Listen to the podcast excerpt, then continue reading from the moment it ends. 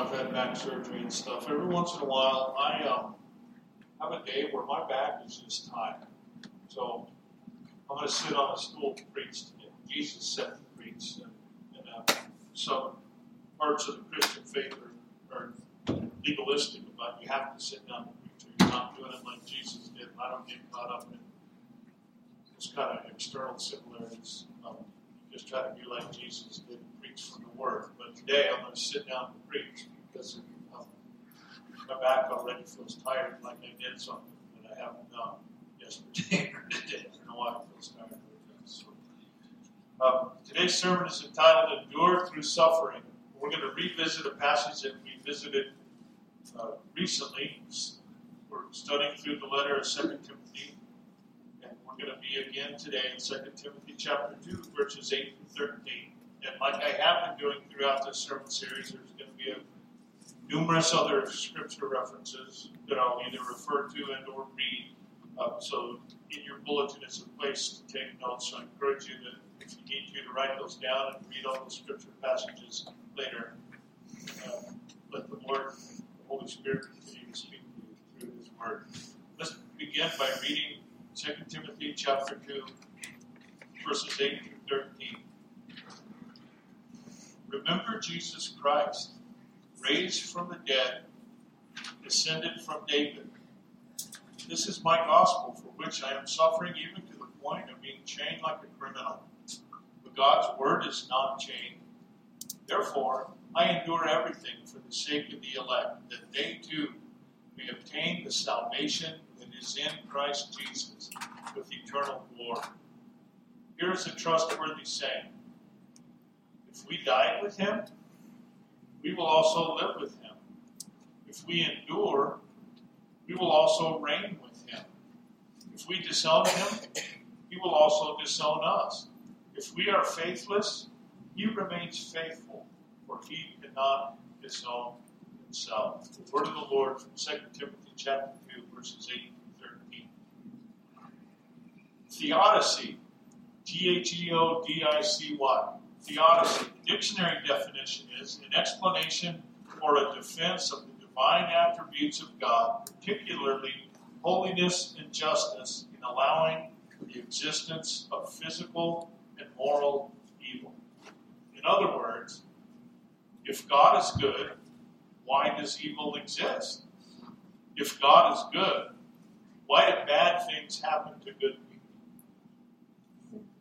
very serious questions that have endured across the existence of humankind on earth. Back in 2008, uh, a Hollywood actor, James Wood, wrote an essay for the New Yorker magazine on why he could no longer be a Christian. He listed as his number one reason the natural evils that humans have to endure. And then he described what some of those evils included, um, and it included a recent earthquake in China, the, a tsunami that hit Japan, a tornado in Alabama, a flood in Colorado, and a famine in India. And he also cited the evils that humans inflict on each other. And he decided to shipwreck his faith and walk away from it because he wouldn't accept that God is good and these things happen. Every person here, all of us, each one of us could list their own tragedy. The aging parent who's in their declining years, the promising coworker who is suddenly disabled or the teenager whose life and potential are cut short. Lucy and I were born and raised in southeast Arizona. Close to where we were raised is Graham County, Arizona. Two days ago, last Friday, a van belonging to the First Southern Baptist Church of Pima, Arizona, had 13 people in it on the way home from an activity in the next town over at Eastern Arizona College. The van left the road and rolled and three of those 13 passengers, all of them teenagers, died in the accident. one of the oldest accusations against God is the claim that there's too much human suffering. Today, our world believes that the pain the average person has to endure is unjustifiably too much. So, 12 years ago, James Wood turned his back on the church because of the suffering that God either caused or allowed. Also, uh, 2008 is now 12 years ago, and James Wood's choice to quit the church. I don't know if you've noticed, but it hasn't wiped the evils of the world away. They have continued. Fact, they roar on.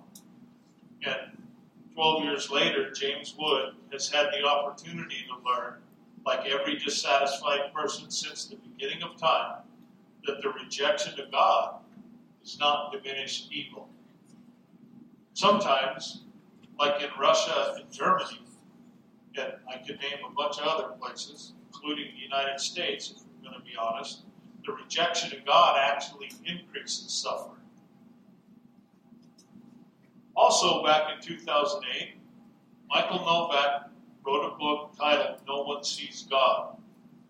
And he wrote it after a friend of his daughter volunteered a year of her life to serve the poor in Haiti. But she was so dismayed at to her their inexplicable suffering that she abandoned her faith in Christ. What we need to embrace is the normalcy of suffering. Jesus himself said in the Gospel of John, chapter 16, verse 33, I have told you these things so that in me you may have peace. In this world you will have trouble, but take heart. I have overcome the world.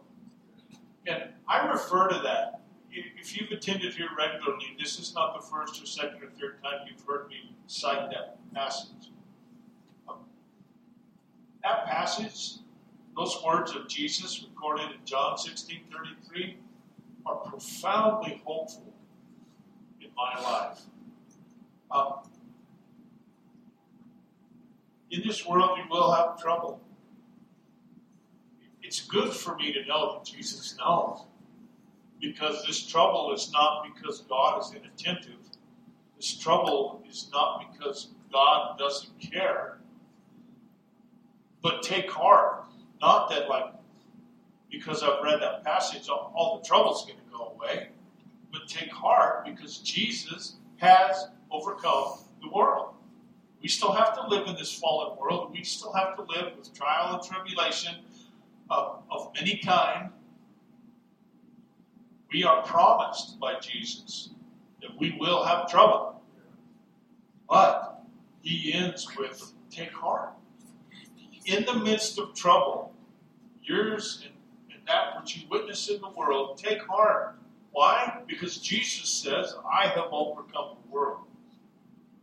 In every section of this building on a Sunday morning, and on every row here in the sanctuary today, are faithful Christians who silently sit in the midst of suffering. And I know that you're here today for a boost of encouragement. You can know that I'm here today for a boost of encouragement. I'm looking to fuel up in this time of worship so that in the coming week I can follow Jesus faithfully. God doesn't relieve every wound. He doesn't. But He does provide the strength to endure through it. Tough times never last, but tough people do. And there is a way to be sensitive to Christ and sensitive and loving toward your fellow humankind, to be tough in the midst of the suffering of this world. We're in a series from 2 Timothy that's called Living in the Last Days. This is Paul's last letter that we know of that he ever wrote. and he wrote it to Timothy, a young preacher. He reminds us in this letter in the last days, perilous times will come. What we need in the last days are Christians who endure. So, what might be some of the reasons for our suffering? One reason for our suffering is because we're living in a world contaminated by sin. We're living in a world contaminated by sin. Contrary to public opinion, God does not cause everything that happens in your life. God created Adam as a free moral agent, free to choose to serve and obey, free to choose to go another way and disobey. When the serpent approached Eve, she was not obligated to listen to the serpent or to follow the serpent's suggestions. When Eve offered the apple to Adam, he was not compelled to follow suit. We are reminded in the New Testament, in the letter of James, chapter 1, verse 14, but each person is tempted when they are dragged away by their own evil desire and enticed.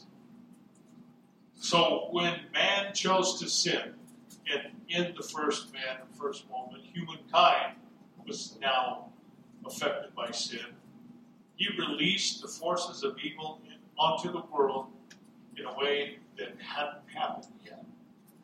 Every day, you and I have to live with the fallout of Adam's sin in all kinds of ways. Germs and viruses prey upon our children. Weeds grow in our garden. I love the landscaping around my house. But if I could spend no time weeding all those flower beds, I would. The same. Our bodies decline. Our society attacks each other. There is no such thing as a protective bubble that exempts us from the harsh realities of life. The rain falls on the just and the unjust, Scripture says, and I will add sometimes it's acid rain. God notices when a sparrow falls to the ground, but it does not say that God causes the sparrow to fall. There are things that are allowed to happen that God didn't mandate, force to happen. The second reason we suffer is because we experience the consequences of our own bad choices. We are free to choose, free moral agents before God, free to choose. And we will experience the consequences of our freely chosen choices. The Bible teaches us that we reap what we sow.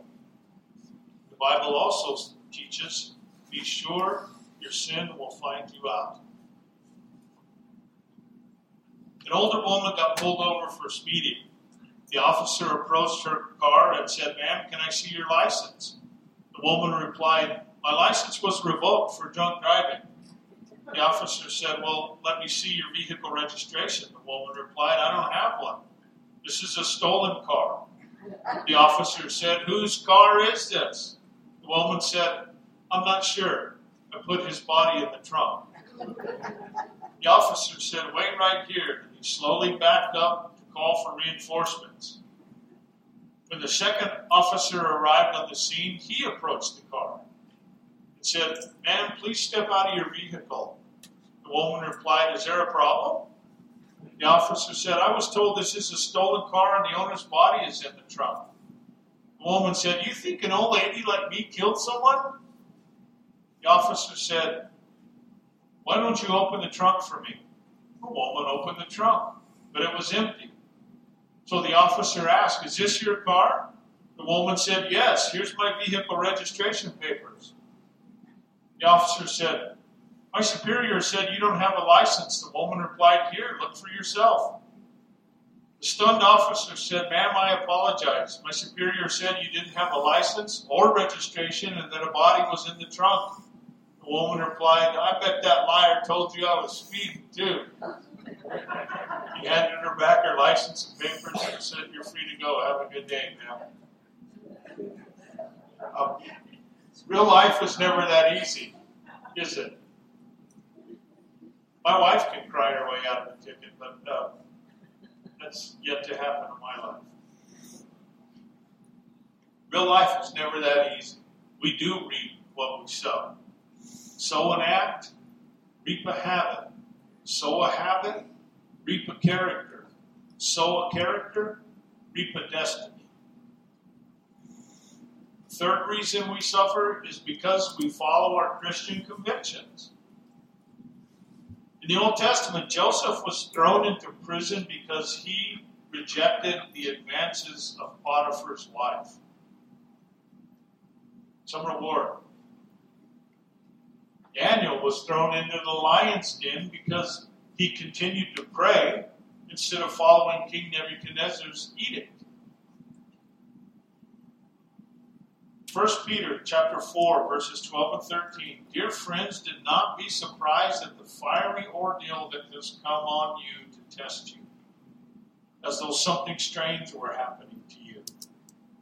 But rejoice inasmuch as you participate in the sufferings of Christ, so that you may be overjoyed when his glory is revealed.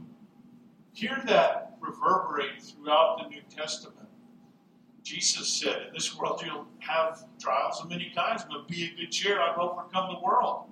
Peter tells Christians, Don't be surprised at the fiery ordeal that has come to test you, as though something strange were happening to you. Happening to you. Jesus said, In this world you will have trials. Peter said that, when the fiery ordeal impacts our life, don't act like it's something strange happening to you. And he goes on to say, But rejoice inasmuch as you participate in the sufferings of Christ. Jesus said, Be of good cheer, for I have overcome the world. Peter says, Rejoice in as much as you participate in the sufferings of Christ, so that you may be overjoyed when his glory is revealed. Jesus has overcome the world. He's coming back. His glory is going to be revealed. It reverberates throughout God's word in the New Testament to expect and accept suffering as part of being a child of God by faith in Jesus Christ. Jesus spoke about it. Peter spoke about it. And in 2 Timothy, Paul is speaking about it. Evidently, God wants us to hear of this. He repeats it in His Word so that we have continuing opportunities. Sometimes Christians suffer because we wear the name of Christ. There is unspeakable suffering going on overseas. There are parts of Turkey, Syria, Lebanon, Christians die horribly because of their faith. There are wide swaths of the nation of Nigeria and Africa where today Christians die. They, they come in on Sunday morning during the church service and kill the pastor rape the women and take the children off into slavery and then burn the place down. I mean, because of their faith in Christ, sometimes Christians suffer because we wear the name of Christ. Peter tells us, do not be surprised. In 2 Timothy chapter 2, Paul tells us to endure. Endure. What about the experience of Paul? Paul's suffering came from basically three sources. First, Paul was abused by non believers, those who do not accept faith in Christ. And that doesn't surprise us. We, you know, it's happened in every generation since Paul. It's happening today. We expect um, some non believers to treat us this way. When we read in Acts, in, in Paul's second letter to the Corinthians, we learn that pretty much everywhere Paul went, he received a violent welcome from non believers. Paul informs us today's passage, 2 Timothy chapter 2, verse 9, I am suffering even to the point of being chained like a criminal. Nero accused Paul of being a subversive threat to the state. He was arrested publicly, tried, and convicted. And as Paul writes this letter, He's set in a dungeon cell in chains, waiting on his date of execution. One of the most difficult experiences of life is to be treated unfairly by the world in all kinds of ways. You work hard at your job and then you sit silently and watch the owner's lazy son get the promotion that you think you deserve. You get audited by the IRS and pay more taxes because you're honest. And then you watch your crooked neighbor seemingly beat the system. Sometimes Christians forget that we're living on this earth, which is Satan's domain. Life isn't fair on this planet. Cheaters prosper. Sometimes nice guys finish last. And sometimes, many times, dishonesty seems to pay in spades. So don't forget the ultimate day of reckoning that is coming. In this world, the wicked will treat you unfairly. It's not unusual. On this planet, it is the nature of fallen people to be sinful. And our enemy Satan is working overtime to abuse your good name. Second, Paul suffered because he was neglected by believers. It's one thing to suffer at the hand of unbelievers, but when the suffering comes from those who should be supporting you, it's hard to take. It's hard for Paul. Paul reminded the Roman church about the evil surrounding them. Romans chapter 1, verse 30. He describes these non believers. They are gossips, slanderers, God haters, insolent, arrogant, boastful. They invent ways of doing evil. Paul was on the receiving end of the world's viciousness, but he was also on the receiving end of the neglect of the church. Paul was the greatest apostle of his day. You'd think that Christians would line up to visit him, or that his mailbox would be filled with thank you cards.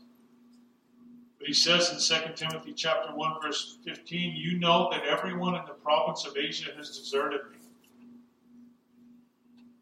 2 Timothy chapter 4 verse 16, he says, At my first defense, this first court appearance, because of this charge from Nero, at my first defense, no one came to my support, but everyone deserted. I just want to tell you that Paul was not wallowing, wallowing in self pity. No. He was merely stating the facts. He stated them plainly, but he didn't just dwell there. And it didn't shipwreck his faith or reduce his effectiveness in serving Christ. The fact is that those that should have stood beside him had fled.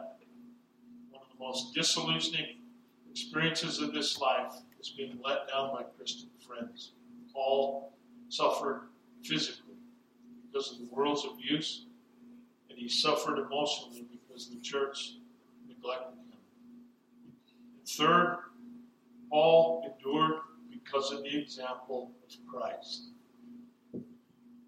Paul told Timothy that he was suffering like a common criminal. 2 Timothy chapter 2, verses 9 and 10 he goes on to say, But God's word is not changed.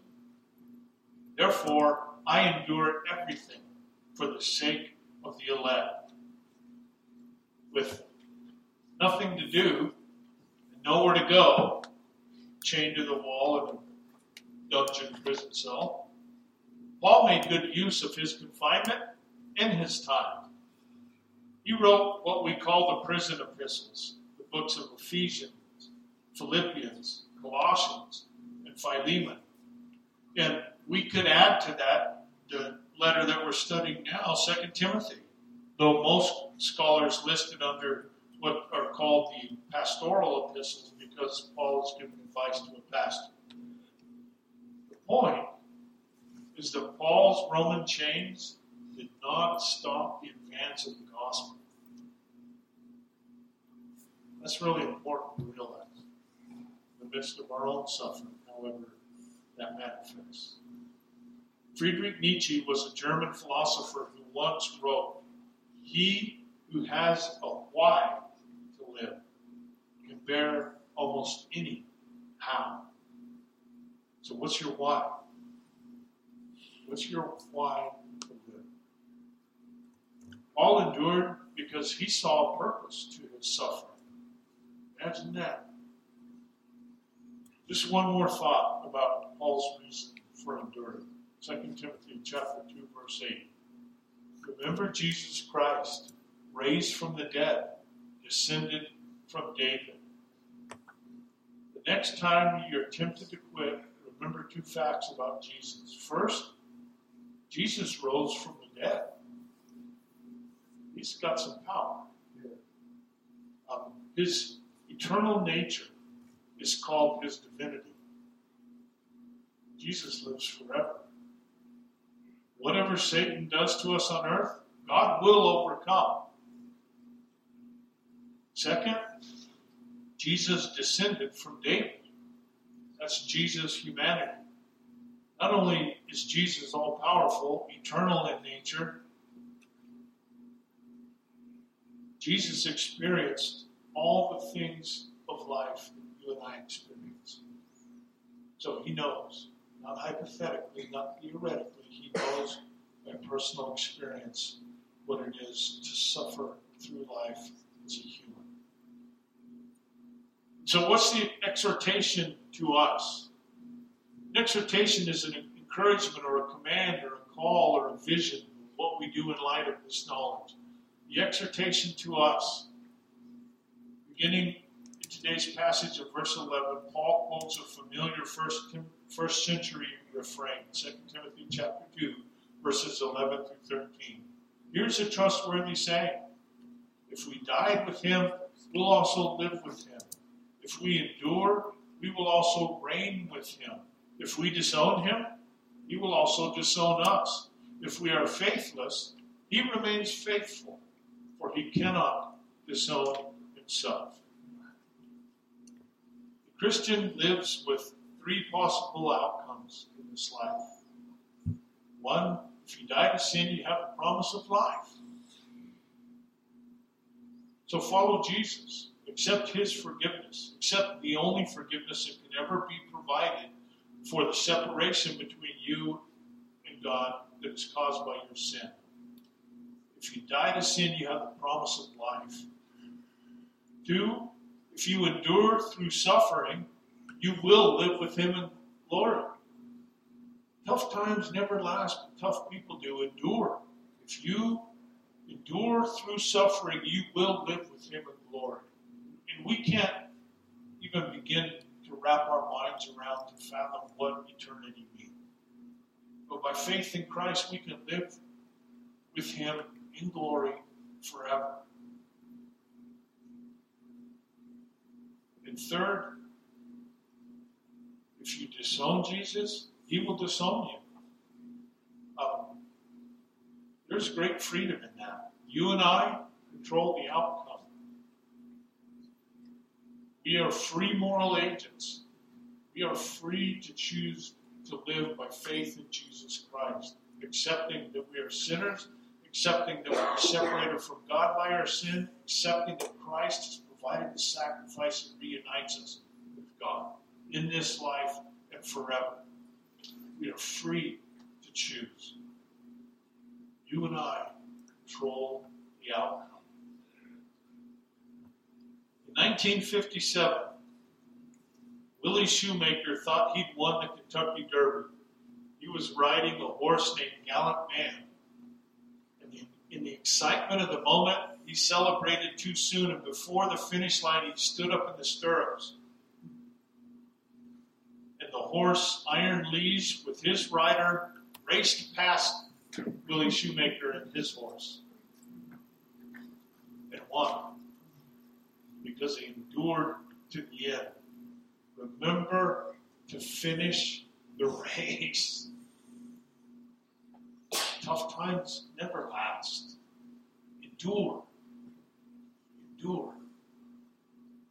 And again, want you hear the words of 2 Timothy chapter 2, verse 13. If we are faithless, he remains faithful, for he cannot disown himself. Some think that in spite of our speech or our actions or our behavior or our choices, God will save us anyways. That He loves everybody and love demands that He saves us, even if we never acknowledge Him, express faith in this life. That's not what Scripture tells us. That's not what Paul says. He remains faithful. God remains faithful. If we choose to disown God, he remains faithful. An example of what that looks like is the prodigal's father in Luke chapter 15, who allows his son to reject him and to squander all his good gifts in sinful living. God is faithful to his character. He cannot disown himself. He gives us free choice. And he never impedes that or prohibits that. You have a choice. I have a choice. What else did the prodigal father do?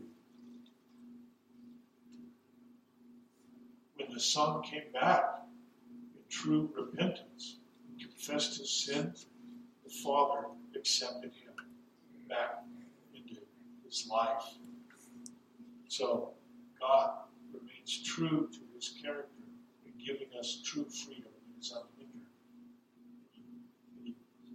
remains true to his character when he provides forgiveness for those who come back home. God is faithful to his character. He cannot disown himself. Like Adam and Eve, we're still free moral agents, able to choose and personally responsible for the consequences of our choices.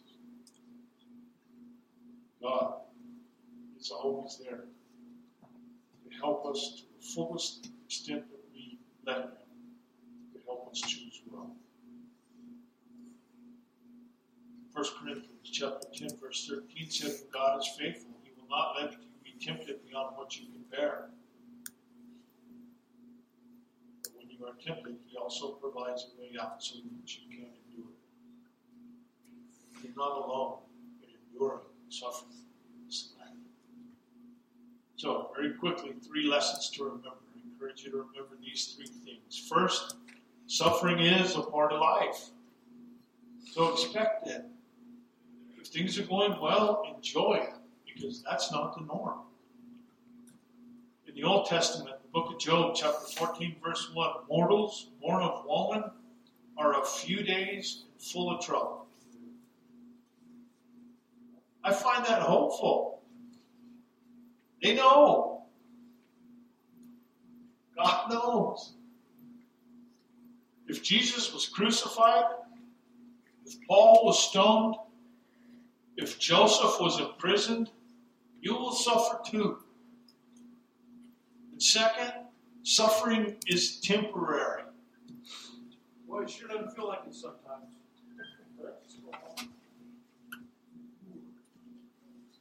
Suffering is temporary. Endure it. Endure it. Tough times never last, they're temporary. When the moments of despondency due to suffering occur, you need to remember that one day you'll laugh again. One day you will laugh again. It may not happen until Jesus returns and he wipes away every tear. As it says in Revelation chapter 21. Are you okay with that? Because that's eternity, which is a lot longer than the period of my suffering. Successful people don't have some extraordinary gifts that are available, not available to the rest of us. They just refuse to lose. They keep getting out of bed in the morning, show up for work every day. They pray for revival at noon every day. They evangelize. They tithe. Remember your pet? Pray, evangelize, tithe. Did you exercise your pet this week? You read the Bible every day. And third, suffering can advance the gospel. So use it.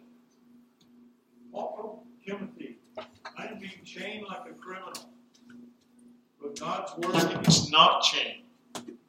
Paul understood that there could be purpose and redemption and salvation through his suffering. You may have heard of Joni Eareckson Tada, an advocate in the disability community. She was paralyzed as a teenager in a swimming accident. She was in the, in the Chesapeake Bay in Maryland, and she rolled off of a floaty thing. I think it's the technical term for it. And, and uh, she rolled off into the water and and it was shallower than she thought. She hit her head and broke her neck. The rest of her life went from being an active athletic life to being paralyzed, quadriplegic.